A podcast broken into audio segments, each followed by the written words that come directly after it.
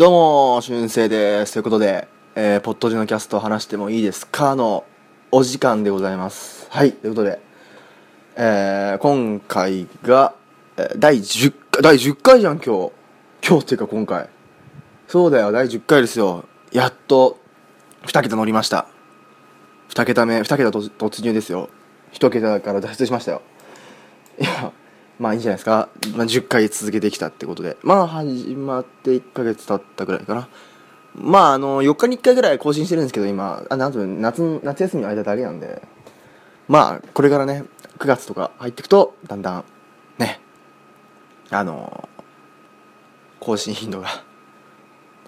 相手相手って感じになってくると思うんで、あの、まあまあ今だけですよ。こんなやってんの。はい、なんでね、えーまあ今、あのーこれからどんどん、あのだから100回とかはね、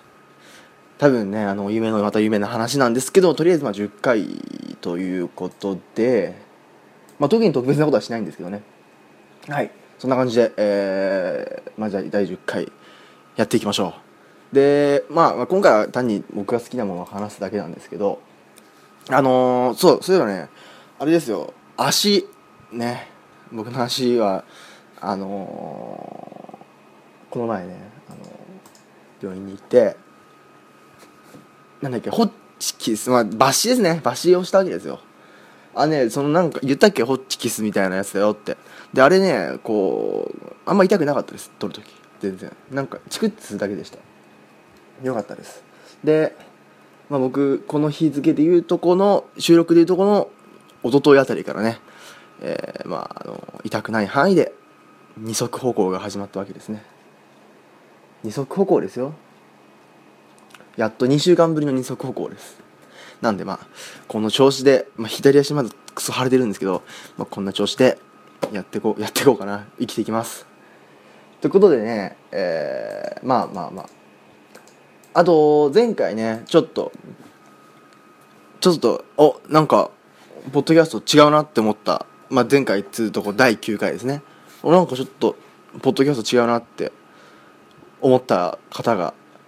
多いんじゃないでしょうか。あのー CM がね CM が、えー入ったと思うんですけどいや来ましたね CM みたいなの。をまあ僕が別にお願いしてたわけじゃないんですけどあのーレイドラさんとねえー、ダゲな時間さんの CM が入ってましたね。まあ、なんかその、まあ、最初にレイドラのね、あのーポッドキャストの人が、あの3種類ぐらいの CM を配布してて、で、なんか、あの良ければ入れてくださいみたいな感じでやってたんで、いや、もう入れるしかないでしょうと。いや、入れるしかないでしょうとね。もう、だって、そんなもうやってくださいって言われたら別に俺に直接来たわけないんだけどやってくださいって言われたらやるしかないでしょうっていうことであの入れました。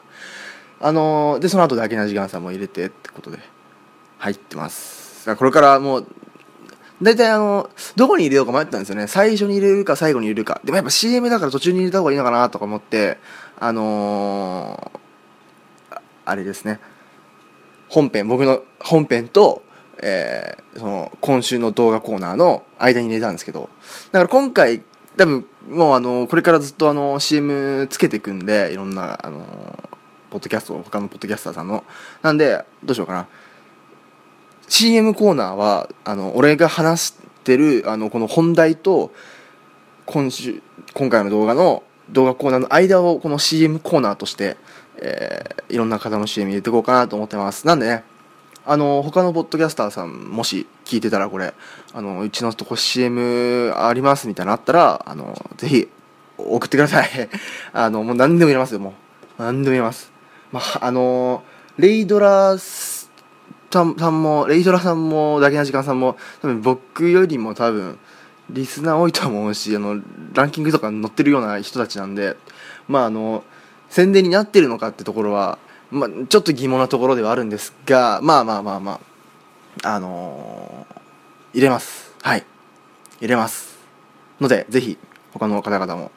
あれば送ってきてください。あの僕とここのねポッドキャストの CM もね今考えてます。作るのを考えてます。一応。あのー皆さんの宣伝するよりもまずはお前のとこを宣伝しろと。いうお前自分のとこ宣伝しないとまずいぞって感じなんであのー、はい。なんで僕も作るのを考えてます。今。2パターン考えてます僕は。レイドラさんは3パターンだったんですけど。僕は2パターン考えているのでまあそれはできたらまあでき次第、まあ、いつか報告します。配布します。そんな感じでですねまあそんなポッドキャスト界には CM なんていう動きもあるのかとか思ったんですけどね。全然考えたことなかったです。はい。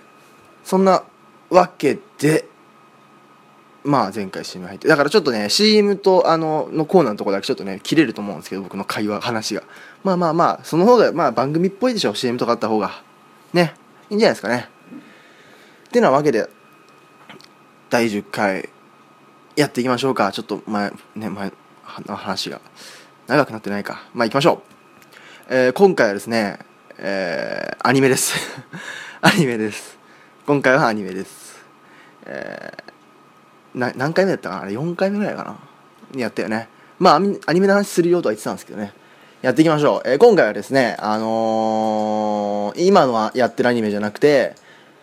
こう僕がもう僕が見た今まで見てきたアニメの中で好きなアニメを紹介しようかなと思います。単純に。単純に僕今まで見てきた中で好きなアニメを紹介していこうかなって。いう感じです。はい。まああのえっ、ー、とアニメ自体はまあちっちゃい頃からもちろん見てたけどこうやってがっつりあの特に深夜アニメとか見るようになったのはまあ去年ぐらいからなんですけどね。でまあその中で見てきたアニメを紹介しようかなと思います。えー、4つ一応僕のなあのなんつうの？一番お気に入りのやつは4作品あるんですけどまあその4作品をまあ軽く紹介できたらいいかなって思ってます。どれからいこうかな。もちろんね超有名なやつもあるんですけどね。えー、っとじゃあ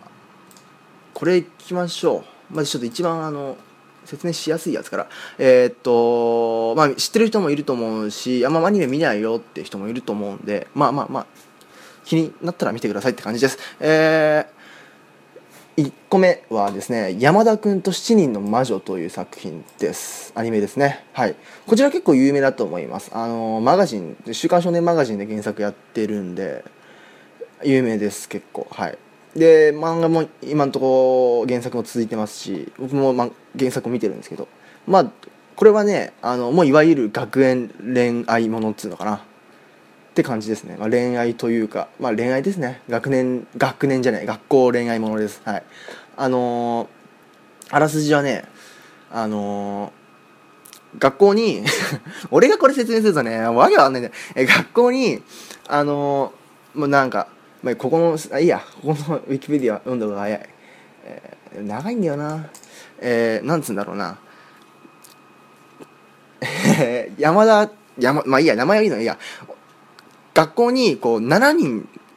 女の子が魔女と呼ばれる女の子が7人いるんですよ。でそれぞれ、えー、能力が違うんですよ、えー、入れ替わりの能力を持ってたりとか記憶操作の能力を持ってたりとか、えー、なんつうの？予知夢の能力を持ってたりとか7人の魔女女の子が学校の中にいるんですよ。でその能力を使うには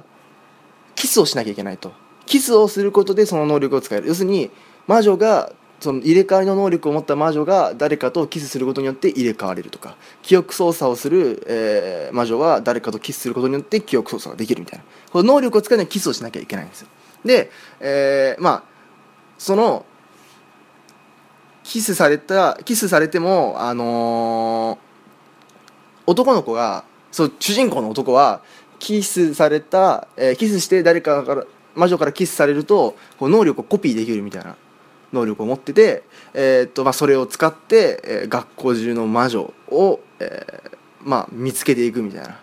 でまあそのうちに、まあ、7人も女の子いるから、まあ、恋愛にもなるよねって感じで、えまあ、恋愛やりながらみたいな。魔女を見つけていくっていう話ですねこれは。まあ超常現象、まあ、超常現象研究部ってところに入っててその3つが。でそれやっていくんですけど、まあ、そういう話です。えー、でねあのまあアニメの段階ではあのー、その魔女を見つけて終わりなんですけど原作は結構続いててまだ。あの魔女を7人の魔女を揃えるとなんか願い事を一つ叶えられるみたいなドラゴンボール的な感じになっててでその魔女は実は7人じゃなかったみたいな感じで、まあ、原作が続いてるんですけどアニメは最初の7人を見つけるとこで終わってます。それでまあこれはねえっとね去年じゃなくて2014年ですね、えー、アニメになってます。まあ普通、まあ、何何が面白いかって僕は普通に恋愛ものが好きなだけなんですけどまああのー、そうですね。あれもやってますこれ。えっと実写もやってます。実写ドラマもやってます。ドラマ版もやってます。えっ、とドラマ版は2013年ぐらいかな。2013年にやってますね。あのー、一番のヒロインの、えー、白石うららさんは、えーと、あれですね西内まりやさんが演じたりしてます。主人公主人公は山本山本祐介山本祐介さんが演じて演じた、えー、テレビドラマ版がもやってます。はい。そんな感じですね。こちらが山田君と七人の魔女っていう、まあ、結構はこれは結構多いです。あのー、知ってる人。多分知ってる人いると思います。僕はもうこんなあのガタガタ話さなくてもあの知ってるよって人多いと思います。まあこれはまあそうですね。まあいわゆるもう本当アニメ。アニメですね。完全に。学園。ありがちな学園。もの恋愛ものです。次。もう次。山田君と七人の魔女は知ってる人いると思うから次。えー、これはねあこれもねあのー、ちょっとおっさん世代かな？わかんないけど、えー、ブラックラグーンという作品です。ブラックラグーン。こちらも漫画原作の、えー、アニメです、えー、これはねもうさっきの恋愛とかそういうのは一切違います、えー、ジャンルはガンアクション青年漫画ってことで要するにあのー、あれですね。ちょっとあのアンダーグラウンドなお話です、えー、ロアナプラというタイの犯罪都市で、えー、まあいろんなギャングとかそういうちょっともう非合法な人たちが集まってる、えー、まあ作品ですね。でそその中で運び屋って言われるこうちょっと物資とかそうなんかやばいやつとかを輸送する仕事をしている人たちが、えー、主人公なんですけど、えー、そうですね。まあ基本的にはこう銃や爆弾とかあのまあ社会反社会的ななんかあのテロだとか軍隊とかもうそういうのばっか出てくるあのアニメなんですけどこれ結構前古くからやってる2001年ぐらいからあの漫画やってるんでもうちょっと上の人たちが結構見てるかなって感じなんですけどあのー、でその運び屋にこう日本のサラ主人公は日本元日本のサラリーマンなんですよ。日本のサラリーマンだけどその出張の時にそのさっき言った運び屋どもに襲われてでこうトラブっていく中でその運び屋のメンバーに入るっていう日本のサラリーマンが。で日本のサラリーマンがいきなりこうロアナプラのこの反社会反非合法的なこうコミュニティに入ってこうあのやっていくってやつなんですけどあのだからこうなんつうの恋愛的要素は全くもうもうみじんもないんですけどあのヒロインのレビーって子はあの二丁拳銃使いの超あのその運び屋内トップのなんつうのガンスリンガーっつうの。あのまあまあガンスリンガーだね。ガンスリンガーでそんなあのもう男気ばっかなんであのあれです。このあの恋愛とかもう一切ないです。はい。でこのねあの、アニメまあまあ男女たくさん出てくるんですけど基本的にね女が強いんですよ。あのもちろん男もたくさん出てくるんですけどあの男はなんかモブキャラみたいなばっかであの打ち合ってるのが基本ねあの女っていうね。面白いですよ。あのさっき言ったあのロ、ね、あの運び屋のガンスリンガーヒロインのレビーとかあと軍隊の長とかあのメイドメイドガンナーとかあのそんなあの女性ばっかが打ち合ってるようなやつなんですけどこれはねあのそういう銃とかあの、まあ、大体男の子ですね。銃とかなんかマフィアとかそういうの好きな人はまあ見た方がいいと思いますね。でこちらあの原作やってるんですけどあの原作がすごいあの途切れ途切れでまだ原作なんかもう長い間救済してでちょっと書いてまた救済してっていうのがずっと続いてるんでなかなか原作が続いてなくてでアニメもほとんど、えー原作に追いついちゃってるんですよ。なんで僕も原作これしやって見てるんですけど早く原作続き出ないかな と思ってるんですけどずっとねあの休みながらずっとやってます。いやで期間は10巻まで出てます、はい、すっげえ休みながらやってますね。そんなそんな感じですかね。はい。こちらちょっとさっきの恋愛ものとはもう対極にあるんですけど、えーブラックラグーンですね。はい。な感じです。次。次のアニメ作品はですね、えー評価と呼ばれる、えー評価。凍るお菓子ですね。氷のお菓子で評価っていう、えーやつなんですけど、えーこれはね原作はね、小説です。小説原作です、えー古典部シリーズって言われるシリーズの原が原作になってる、えーアニメ評価ですね。こちらもまあまあさっき言ったえっとまあ学園恋愛ものつっちゃ恋愛ものなんですけどまあどっちかっていうとさっきはあのーさっきの山田君とシリーの魔女はその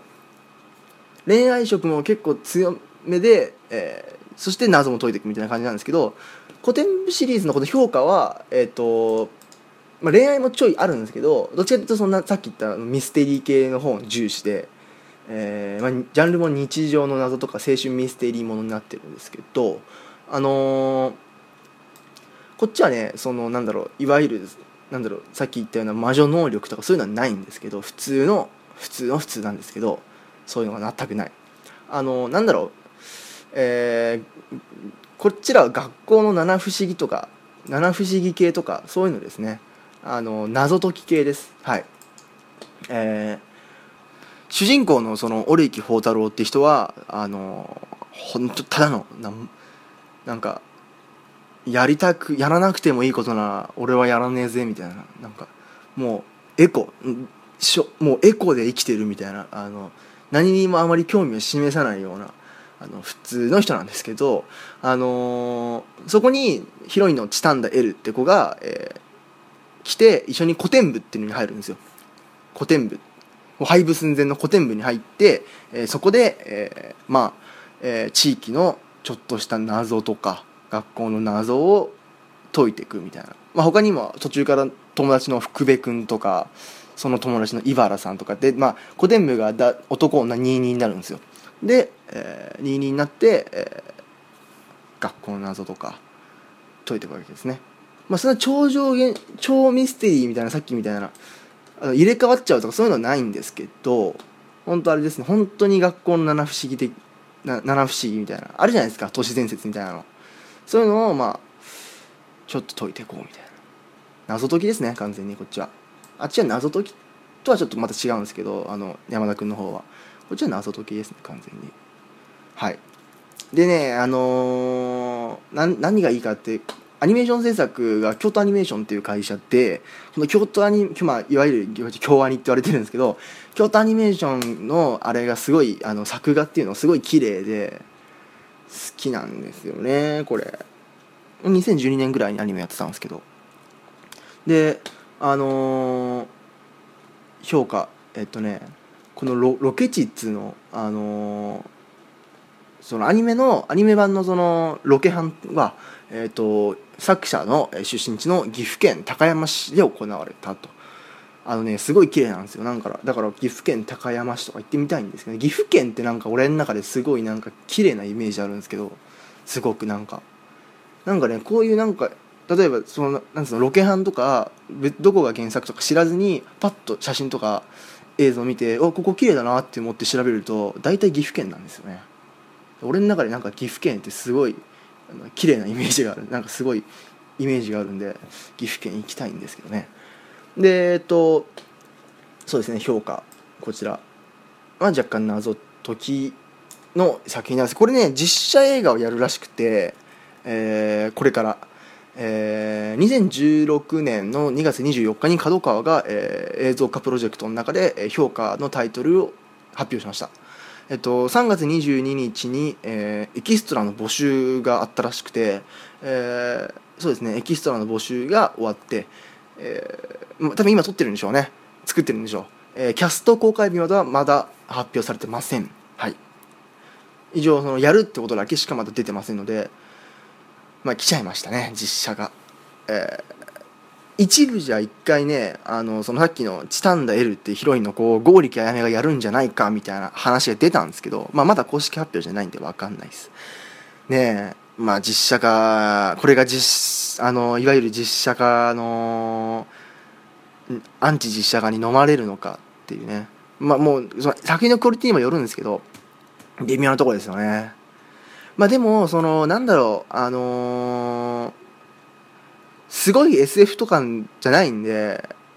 本当にもう日常的なその超、F、SF とかなんかその派手なエフェクトを使ったりしなきゃいけないみたいな作品ではないのでまあしっかり作れば大丈夫なんじゃないかなと思うんですけどね。大体僕が思ってるあの実写化やばいっていうのはまあねちょっとまあなんか「進撃の巨人」とかもそうなんですけどあれっても結局そのなんだろうアニメの世界観強すぎてあの実写できないだろうみたいな。あのあんなウォールマリアとか巨人とかあんなのを実写するのは無理だろうっていうのをちょっと無理やり補っちゃったりとか改変そのできない部分を改変しちゃったせいでああやってなってるんじゃないですか。だからあの実写化するんだったらこういう評価みたいなこうなんだろう派手な SF とかないリアリリアルよりリアルなやつをやった方がいいんじゃないかなって思うんですけどね。実写化。だから評価はちゃんとやればそんなにこう派手にあの SF で沖縄 SF じゃなくてそんな派手なあの表現しづらいようなあの部分ないと思うんで、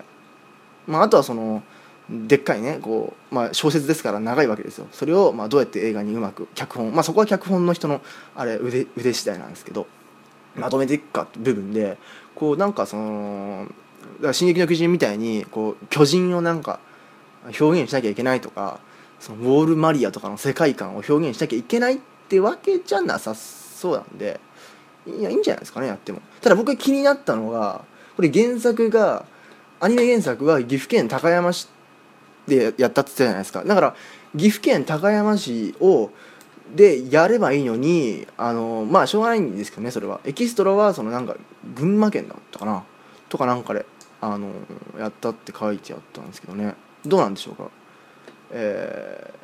そうロケ地の、えー、は栃木県らしいですね。なんでいや普通に群馬あ岐阜県高山市取ればいいのにと思ってるんですけど、まあ、そこはちょっとできないのかな？もうちょっとこれは評価はまあもうちょっと発表されてからね期待ですね。僕はちゃんとやればこけることはないと思うんですけどね。はい。ということで、えーちょっと時間なくなってきちゃったな。ラストいきましょう、えーラストはですね、えーパンティーストッキング with ガーターベルトという作品です。パンティーストッキング with ガーターベルトという作品で、えーこちら2010年ぐらいにガイナックスが、えー作ったアニメです。はい。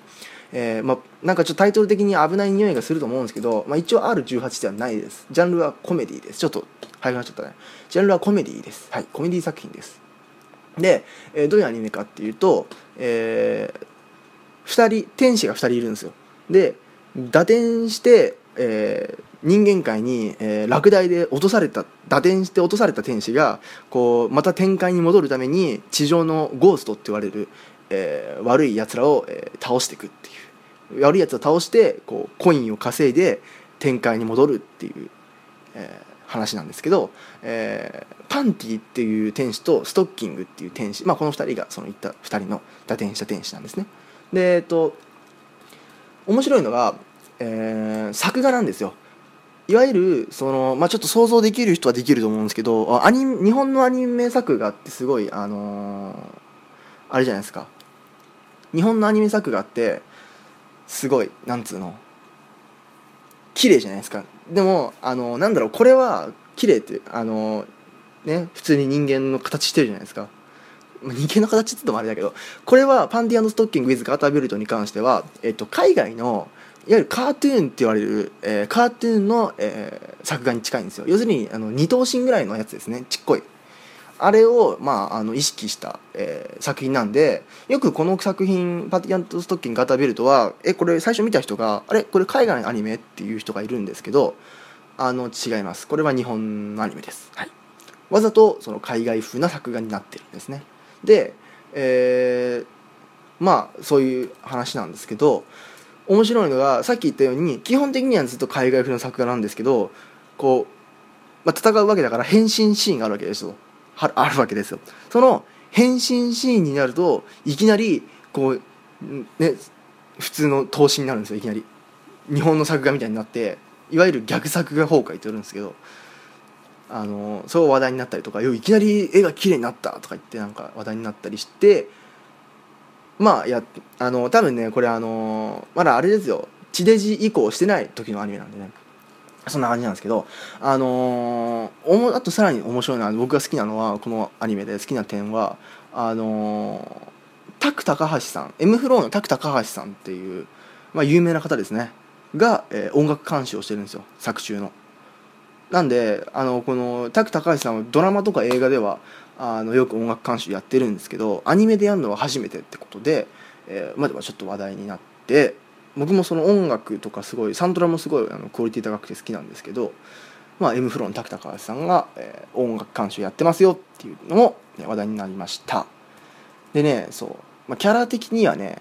パンティって子がもうすごいいわゆるビッチキャラでもうこう打点して落第して人間界来てんのにもうこうパリピパリパリピ？こうもうやりまくりみたいな人でストッキングは逆に、えー、あの甘いもの大好きなまあさっきのがもうすごい派手だ派手だったらこっちはちょっとゴスロリっぽい感じのあの子なんですけどでガーターウィズ・ガーターベルトのガーターベルトっていうのは2人をまとめてる司令官の、牧師さん紳士さん教会の紳士さんがガーターベルトっていう人でまあ、パンティーストッキングウィズガーターベルトということになってます。はい、そんな感じでですねちょっと最後もうパンストパンティーストッキングの話はすごい早口で言っちゃったけど、えー、そんな感じです。はい以上僕が好きな4作品でした。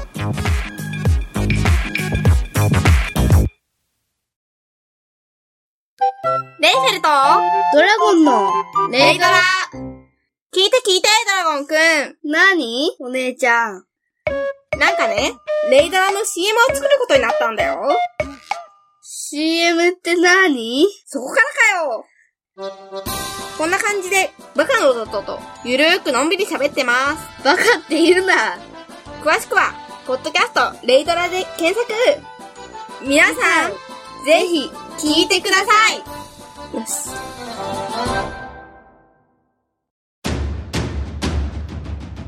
2016年一つのワンルームに突如として現れた大阪の一般人によるポッドキャスト大々だけな時間おすすめの動画ということでこうやってさあの一回切るからさタイトルコールやった方がいいのかなとか思っちゃうってやってみたんですけどどうですかね？多分多分そんなに良くないと思います。はい。えー、おすすめの動画ということで、えー、今回はミュージックビデオです。はい。えー、まあね、簡単。第1回に、えー、グループ伊能というアーティストを紹介したと思うんですよ。グループ伊能の愛というミュージックビデオを紹介したと思うんですけど、今回も、えー、2回目です。グループ伊能のミュージックビデオです。グループミュージック、グループ、グループミュージックじゃない、グループ伊能の、えー、セラピーという作品です。セラピーというミュージックビデオです。こちらもね、面白いミュージックビデオで、えー、アニメーション、まあ、今日アニメ紹介してつながりなんですけど、こちらもアニメーションミュージックビデオなんですね。で、えー、こちらのアニメを作ってる、え、クリエイターさんが、え、AC 部というクリエイターさんで、まあ、最近ちょいちょい、あの、人気が出てて、あの、一番新しいのだと、えっ、と、18歳の選挙、18歳選挙権のなんかネット動画ですごいなんか、ペコとリューチェルがすごいなんかあのわけわかんないアニメーションでこう動くみたいな、えーと、ネット動画あったと思うんですよ。あれを作ってる人たちなんですよ。でああいうまあ見てもらったら分かるんですけどすごいね作画が独特なんですよ。もうなんか崩壊したなんかすごい混沌とした映像なんですよ。全体的に。あのー、普通のアニメじゃないですもう完全に。もう顔とかもなんかわすごいなんかシワだらけみたいな。とにかくねちょっと古いあのなんだろう。まあなんだろう。ローカル番組のローカル CM のあのー、ちょっとローカル CM にちょっとカオスな CM あるじゃないですか。アニメーションの。ああいうもう感じです。完全に。とにかくカオスなんですよ。この人たちの作画は。アニメーションは。とにかくカオスな、あのーミュージックビデオになってます。見てください、あのーアニメーション作品なんですけど。あ見たらあこういう感じかって分かります。でえっとそのさっきの選挙権とかで見たことあると思うんですけどこの手のカオスな映像を作る人たちといえば AC 部って感じで、えーグループ伊能のセラピー。グループ伊能はこの AC 部っていうあのクリエイターさんと3回コラボしてて、え3回ねあのミュージックビデオ作っててこのグループ伊能のこのなんだろうピコピコっていうの電子系のあのサウンドと ACV のカオスなアニメーションがもう合ってるってことで、えーよくねコラボするんですけどあのー面白いです。なんでその中でも一番最初にコラボしてさらに、えー、と人気話題になった、えーセラピーというミュージックビデオをお届けします。はい。ぜひ見てみてください。グループ伊能のセラピーです。はい。ということでめっちゃ最後駆け足になってすまだだだってすいません。駆け足になっちゃって。ごめんなさいね。そんなちょっとあのあの素人感出してる割素人感の割にはまあ古くからポッドキャストやってるはずなんですけどね。ちょっとどうしゃったものか。はい。ということであのお便りぜひ、まあ、この今回の話聞いてちょっとお便り送りづらいと思うんですけどまあお便り待ってます。ということで、えー、ハッシュタグはあハッシュタグねポットでってちょっと面倒くさいじゃないですか。漢字とカタカナが立ってて。なんでポットででもいいですし、えーカタカナで春生カタカナで春生でもいいです。カタカナで春生のポット、えーやつもハッシュタグも公式ハッシュタグにするんでカタカナで春生でもう OK です。ぜひお待ちしております。ということでお便り、えー、ツイッターは @saturday アンダーバー055お待ちしております。ということで今回はちょっと長くなっちゃったけど前回に引き続き、ちょっと長めの配信でした。てなわけでまた次回お会いしましょう。では。